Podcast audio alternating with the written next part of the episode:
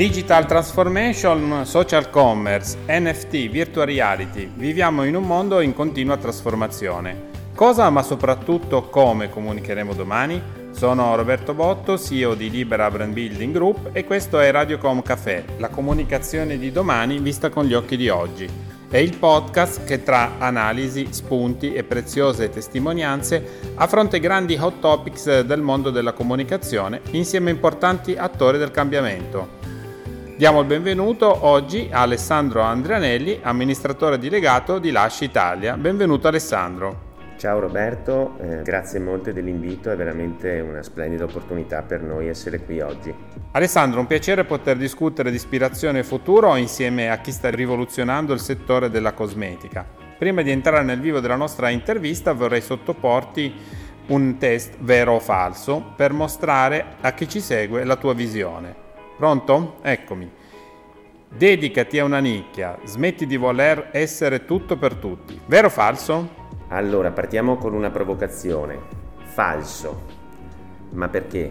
Perché fai sì che la nicchia diventi tutto quello che tutti vogliono. L'auspicio per il futuro è riuscire a far sì che più persone possibili riescano a cambiare le proprie abitudini di acquisto, per tutelare il più possibile il nostro pianeta. Questa è la nostra visione. Oggi la nostra responsabilità come azienda più urgente è quella di essere parte attiva di un forte cambio di rotta. Sappiamo che in questo periodo si parla tanto di sostenibilità. L'importante è che non può e non deve essere un trend, deve essere un punto di riferimento da oggi in poi anche se per noi è stato un punto di riferimento da sempre, da metà degli anni 90. Come brand riteniamo di avere il dovere di porre l'accento sulle questioni realmente importanti, di dare visibilità sia a progetti che a persone, che a gruppi di persone capaci di cambiare il mondo, di supportarli quindi supportare coloro che ogni giorno fanno la differenza concretamente. Poi avremo probabilmente l'opportunità di parlarne più in dettaglio. Quindi il punto è la nicchia diventa la priorità perché la nicchia deve diventare il punto di riferimento per il mercato e si deve portare lì il mercato sostanzialmente, fuori da ogni moda, fuori da ogni, da ogni tendenza. E noi per esempio, solo per fare un piccolo accenno su quello che facciamo, appunto facciamo cosmetici freschi, li facciamo a mano e il nostro desiderio è quello di creare un prodotto per ogni necessità, quindi non tutto per tutti, non un prodotto per tutti, ma un prodotto per ogni necessità che abbia una precisa identità.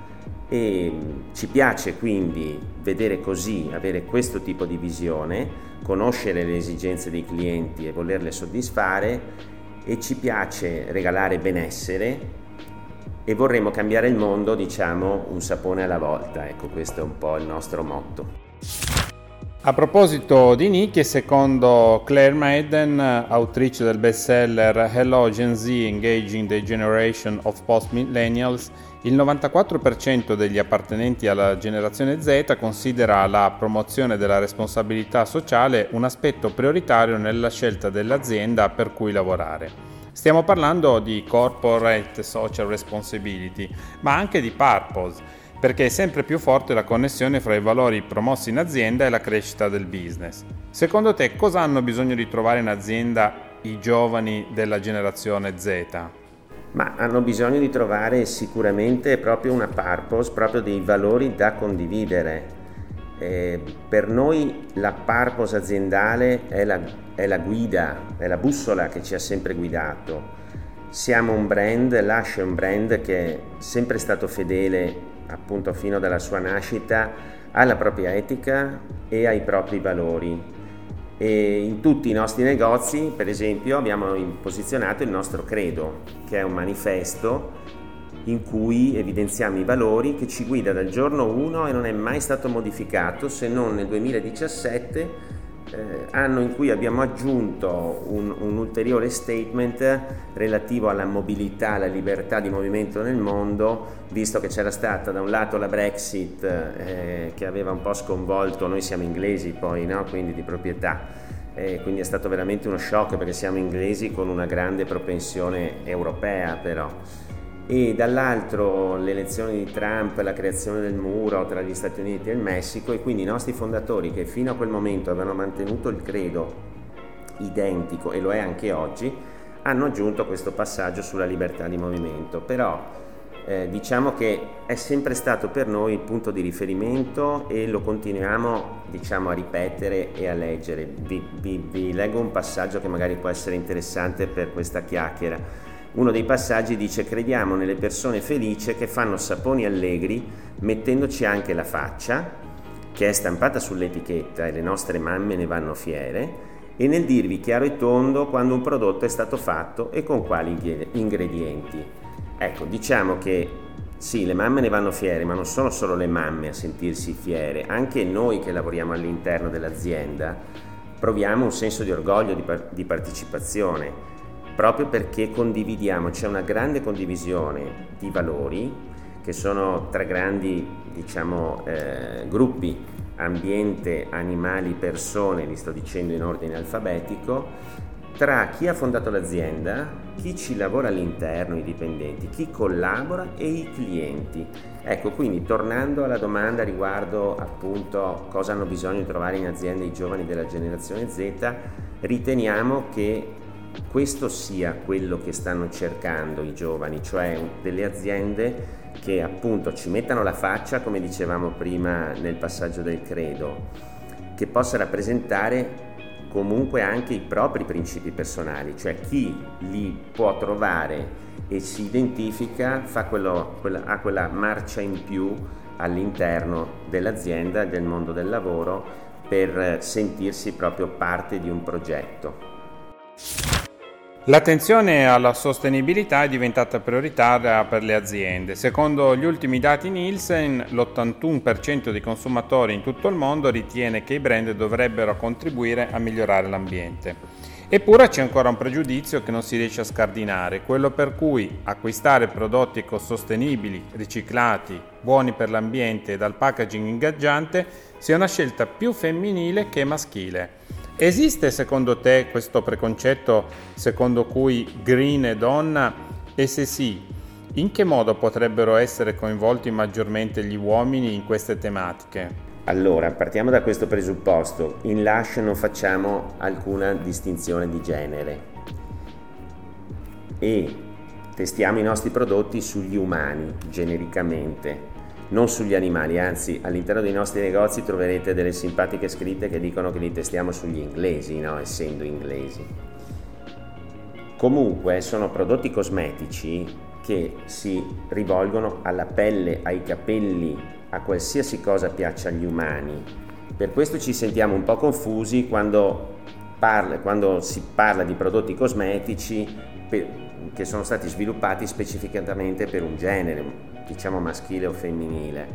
Per noi non è così, è la pelle, sono i capelli che contano e tutto quello che conta sono i gusti personali. Tutto quello che conta sono le scelte delle persone, anche e soprattutto quando parliamo del contributo che ogni persona può e deve dare per contribuire a scardinare pregiudizi e migliorare l'ambiente. Ecco, forse in questo contesto eh, eh, potrebbe essere opportuno parlare di un progetto molto interessante a mio modo di vedere che si chiama Charity Pot con il quale noi supportiamo piccoli gruppi e associazioni benefiche, è un prodotto che viene venduto in tutti i nostri negozi e anche online, è sia solido che confezionato e il cui ricavato a parte l'IVA viene accantonato ad un fondo e con questo fondo noi finanziamo tutta una serie di progetti di piccole associazioni perché più piccole sono più ci piacciono perché entrano magari in contatto con la nostra rete di negozi e perché comunque hanno un contatto diretto con noi e hanno anche più difficoltà solitamente a reperire i fondi. Se sono allineati a quelle che sono le linee guida di, del progetto Charity Pot le finanziamo. Ecco, e in questo modo cosa facciamo? Coinvolgiamo i nostri clienti chiedendo loro di supportare queste cause e facendo anche cultura in questo senso. No? Quindi diciamo che in linea di massima l'obiettivo che abbiamo in questo contesto è quello comunque di spingere tantissimo nell'ambito dell'ambiente, il fatto che vendiamo i prodotti nudi e che promuoviamo un sistema di riciclo a circuito chiuso che abbiamo definito il bring it back, cioè ogni persona può portare indietro il packaging nel negozio e gli verrà riconosciuto una eh, sorta di thank you bonus per aver fatto questa attività che potrà poi utilizzare all'interno del negozio nella giornata stessa. Quindi ogni persona, indipendentemente, tornando alla tua domanda, dal genere, può essere parte di questo cambiamento e noi cerchiamo all'interno dei negozi, indipendentemente dal genere, di raccontarlo e di farli diventare parte attiva. Solo nei primi dieci mesi del 2021 sono stati 98.000 i content creator italiani che hanno discusso di tematiche legate all'ambiente sui propri profili social. Tra questi c'è Flavia Damario in arte Pianeta Z che su TikTok consiglia documentari da guardare, prodotti da acquistare e azioni da compiere per avere un impatto positivo sull'ambiente. Secondo te l'esempio può effettivamente portare a un cambiamento reale degli atteggiamenti? Assolutamente sì, eh, siamo tutti esseri sociali e possiamo imparare dagli altri, è quello che dicevo poco fa, eh, come raccontiamo nei negozi le tematiche ambientali sugli animali, le problematiche relative agli animali e relative ai diritti delle persone, chiaramente poi lo facciamo non solo all'interno dei negozi, ma lo facciamo con la nostra area comunicazione e PR che è in costante contatto con i content creators di qualsiasi diciamo, area si occupino, che sono grandissima fonte di ispirazione, così come noi lo siamo per loro, eh, per persone di tutte le età. E, se vogliamo più sono giovani meglio è, no? perché possiamo cominciare proprio dall'inizio della loro, della loro crescita. E I content creator ci hanno aiutato moltissimo a diffondere messaggi che siano capaci di ispirare il cambiamento e, ehm, diciamo che in questo contesto mi piace ricordare un progetto che abbiamo fatto qualche anno fa qui a Milano dove abbiamo eh, aperto il primo negozio al mondo completamente naked, cioè nudo, cioè solo di prodotti senza packaging.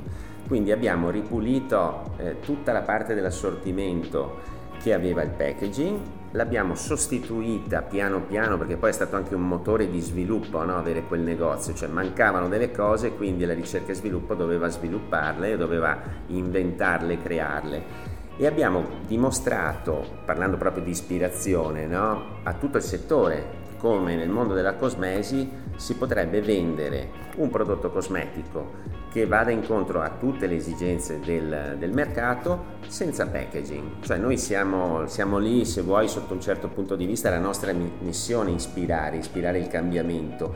Eh, è qualche anno che io dico copiateci, no? Cioè, considera che noi rappresentiamo il mercato della, della, cosmesi vale a livello mondiale 300 miliardi e noi siamo un miliardo come fatturato in tutto il mondo, siamo una pulce ovviamente, però ci piace identificarci proprio come appunto un punto di riferimento, di ispirazione per il cambiamento, per andare verso un modello di business che sia molto più attento all'ambiente e molto più attuale. La maggior parte delle persone che acquista i prodotti Lush condivide la vostra idea di futuro, ossia un'Europa senza sperimentazione animale, grazie anche ai passi avanti fatti dalla scienza e dall'innovazione. Quanto è importante per voi ispirare il cambiamento nei vostri consumatori ancora prima che nel mercato europeo? Ma per noi è fondamentale. E noi siamo, Lush è una vera e propria community di persone come dicevo prima, animata da comuni valori e siamo veramente convinti di poter cambiare il mondo perché il nostro obiettivo qualche anno fa era profumarlo, adesso è banalmente salvarlo, no? abbiamo cambiato un po' il livello se vogliamo, perché vogliamo creare una rivoluzione cosmetica come quella che citavo qualche, qualche secondo fa. Ed è importantissimo che ci sia la pressione da parte dei consumatori, quindi in questo senso abbiamo l'interesse che il mercato spinga verso il cambiamento e poi è chiaro che le aziende però devono mettersi in prima linea in questo, in questo contesto, cioè devono mettersi la faccia, devono, devono metterci la faccia, devono scegliere dove, da che parte stare e agire di conseguenza. Tornando invece sul tema della sperimentazione animale, noi siamo nati eh, come cosmetici non testati sugli animali. E parliamo appunto di metà degli anni 90, cioè puoi immaginare che in questi quasi 30 anni ormai la ricerca ha fatto dei passi da gigante e ci sono delle metodologie alternative a quelle classiche e ormai datate di test, di fare i test sugli animali eh, che noi finanziamo perché anche in questo contesto noi ormai da dieci anni, quest'anno sarà il decimo anno, finanziamo un award che si chiama Lash Prize che appunto mette a disposizione un ammontare, se non sbaglio sono 250.000 sterline all'anno, ehm, che poi verranno devolute a quei progetti che propongono delle metodologie alternative al test sugli animali per testare i cosmetici ehm, che vengono poi appunto selezionati da un comitato e premiati. Quindi noi assolutamente siamo in prima linea per fare in modo che non solo l'Europa, che oggi è il più grande continente, il più grande mercato del mondo cosmetico cruelty free, resti cruelty free perché ogni tanto salta fuori no, qualche tentativo di tornare, di fare passi indietro dopo tutta la fatica che abbiamo fatto per arrivare qui, ma vogliamo essere d'esempio l'Europa per gli altri continenti. Chiudo solo dicendo, considerate che l'Ash non vende un prodotto che sia uno in Cina, che è il mercato mondiale più, più importante ormai per tutto, proprio perché lì viene richiesto il test sugli animali e noi, coerenti con la nostra politica, non metteremo piede in, in quel mercato. Alessandro, grazie davvero per essere stato il nostro testimonial del cambiamento. Vorrei concludere questo podcast con un'ultima domanda. Quando si parla di iniziative a sostegno dell'ambiente, si finisce spesso per affrontare il tema del greenwashing, la tecnica utilizzata da numerose organizzazioni per guadagnare punti in reputazione e immagini aziendali. Qual è secondo te il confine che separa ciò che è fatto pensando all'ambiente da ciò che è pura strategia aziendale e come continuare a crescere sul mercato senza rinunciare alla propria identità? Il confine deve essere la trasparenza e la coerenza di intenti. Eh, non si può usare l'ambiente come una strategia di marketing. Eh, per carità, ormai di sostenibilità parlano tutti nel bene e nel male, greenwashing o non greenwashing. Diciamo che nel bene e nel male è importante che se ne parli, sì, però direi anche no, nel senso che l'ambiente oggi, che è la nostra casa, il pianeta, noi abbiamo il dovere di tutelarlo, quindi non possiamo parlare di ambiente come aziende, intendo, per portarci a casa qualche cliente in più. No, noi dobbiamo essere in prima linea, dobbiamo essere al servizio del pianeta appunto non per guadagnare punti con i clienti, ma per guadagnare un futuro per noi e chiaramente e per l'umanità. E è importante che si capisca che non abbiamo tempo, che è già veramente troppo tardi, eh, non è un gioco questo e abbiamo la possibilità di metterci in prima linea, come dicevo prima, e addirittura di fare quel passo in più, di parlare se vogliamo di sostenibilità 2.0, 3.0, chiamiamola come vogliamo. Infatti noi è qualche anno che più che parlare di sostenere il pianeta, parliamo di rigenerare il pianeta, ovvero di tornare al pianeta qualcosa di quello che in questi anni chiaramente abbiamo preso tutti, noi per primi chiaramente, però oggi abbiamo tutta una serie di progetti in giro per il mondo che parlano di rigenerazione e che hanno l'obiettivo, appunto, come dicevo, di tornare e di restituire le risorse. Siamo ancora in tempo, noi come brand non possiamo e non vogliamo tirarci indietro, anche perché per noi è facile, è sempre stata questa per noi la nostra identità. Alessandro, grazie davvero per questo caffè, davvero stimolanti i temi di cui abbiamo parlato oggi per una nuova puntata di Radiocom Caffè. Grazie ancora a voi e alla prossima. Si conclude così Radiocom Café, il canale podcast di Libera Brand Building Group che immagina e racconta il mondo che verrà. Per entrare a far parte del futuro e ascoltare inediti insight sugli argomenti del momento, ascoltaci su Spotify, Spreaker e Google. Alla prossima puntata con il prossimo attore del cambiamento.